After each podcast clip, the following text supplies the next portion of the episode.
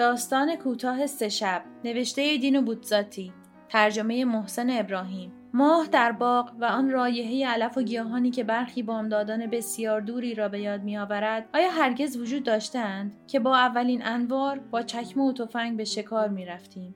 اما حالا ماه آرام است پنجره ها خاموش و فواره دیگر آب نمی افشاند. سکوت چهار پنج لکه کوچک سیاه بر چمنزار. گاهی با جهش های تند و خندهدار بی کمترین سر و صدایی حرکت می کنند. در سایه باغچه ها خرگوشانند. گویی در انتظار. باغ علف. آن بوی خوش ماه آرام شبی این چنین بیکران و زیبا که در اون را به علتهای غیرقابل ادراکی می آشوبد همه این شب شگفتانگیز از آن آنان است. شادمانند دو به دو می جهند از پاهای نرمشان کمترین صدایی بر نمیخیزد. انگار سایه هایند اشباه کوچک شیطانک های بی آزار دهکده به خواب رفته ای در اطراف که در نور ماه بسیار دوردست رویت می شود و دیواره های دور و سفید صخره و کوهستان های تنها به طور ناچیزی می درخشند. اما خرگوش ها با گوش های گوش به زنگ در انتظارند. انتظار چه چیز را می کشند؟ نکند امیدوارند که بیشتر بتوانند شادمان باشند. آنجا پشت دیواره در حفره ای که از نقب ناشی می شود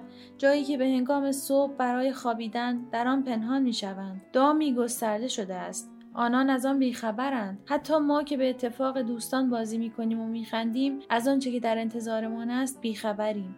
کسی نمی‌تواند دردها سرگشتگیها و بیماریهای مقدر شاید برای فردا را بشناسد. ما همچون خرگوشان بی حرکت با همان تشویشی که زهرالودمان می‌کند در چمنزاریم. دام کجا گسترده شده است؟ حتی شادمانترین شبها بیان که تسلای خاطرمان باشند میگذرند. در انتظاریم. و در ضمن ماه قوس بلندی را در آسمان طی کرده است. سایه هایش دقیقه به دقیقه کشیده تر می شود خرگوش ها با گوش های گوش به زنگ رد پاهای سیاه ترسناکی بر چمن تابناک باقی می‌گذارند. ما هم در شب میان دشت سایه هایی بیش نیستیم. اشباهی تیره با کوله باری از دلواپسی های ناپیدای درون. دام کجا گسترده شده است؟ جیرجیرک ها در نور افسانه ماه می‌خوانند. ای آدم ها می روید بخوابید و شهامت چفت کردن پنجره های کرکره را هم دارید در همان زمان هزاران ابر سفیدی که آنها را باد به پیش رانده است شگفتانگیز و هر کدام متفاوت از دیگری آسمان را در مینوردد ماه از بالا بر آنها میتابد و به رویاهایی تبدیلشان می‌کند اما شما در لانه هایتان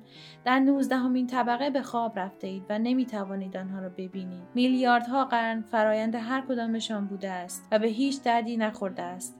یکی به رنگ خاکستری متعلق به کسی به نام جورجو فیلیکاری که نمیشناسمش و در خواب است. یکی شکل سنکیسوستومو رو دارد و برای اسقف اعظممان که در خواب است آمده است. مرحمتش زیاد. یکی را می‌بینم کشیده و نازک آرمیده همچون پریه دریایی در ساحل. با خطوط نقره‌ای و بنفش. بسیار زیبا. متعلق به دختر جوان هرزه است که اسمش را نمیآورم و خوابیده است. در تخت خواب بزرگش. ابری برای کافه چی میآید؟ ابری برای حروف چین. ابری برای دلال زمین. برای بچه شیشه بر. اما همه در خوابند.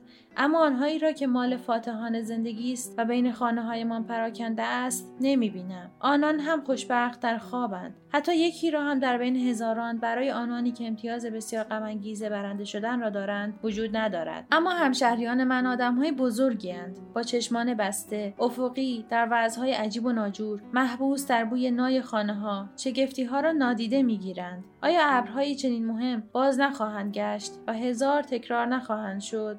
چه اهمیت دارد؟ آیا همه زندگی اینقدر بد ترکیب نشده است؟ آیا خوبترین دور انداخته نمی شود؟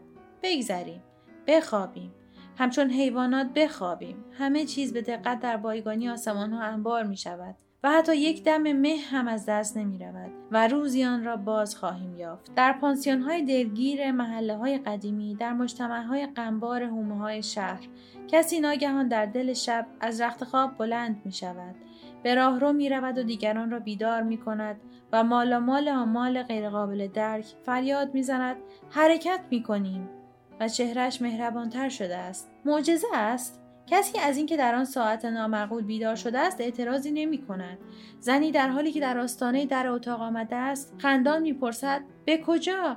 یک نفر با اشتیاق پیشنهاد می کند به آمریکا به انگلستان. صدای دیگر پیشنهاد می کند به پانونیا خلیفه منتظر ماست آنان بی توجه به رنجها و به طور هیجان زده بحث می کنند و عجله توضیح ناپذیری فرایشان را گرفته است. بیخیالند، دلهایشان آرام است و بیعدالتی آن دیوارهای حقیر، آن لباسهای راحتی مندرس، آن بوهای متعفن، آن چهرههای رنجور و همه آن حقیقت تلخ، شعر شبانه پس زده می شود. آن مرد ترغیب می کند یالا یالا بجنبید. چمدانها شنلها کشتی دارد راه میافتد و صدا می‌زند. صدای سوت را نمیشنوید؟ برای ارتباط با ما آیدی صوفی underline couple را در اینستاگرام جستجو کنید.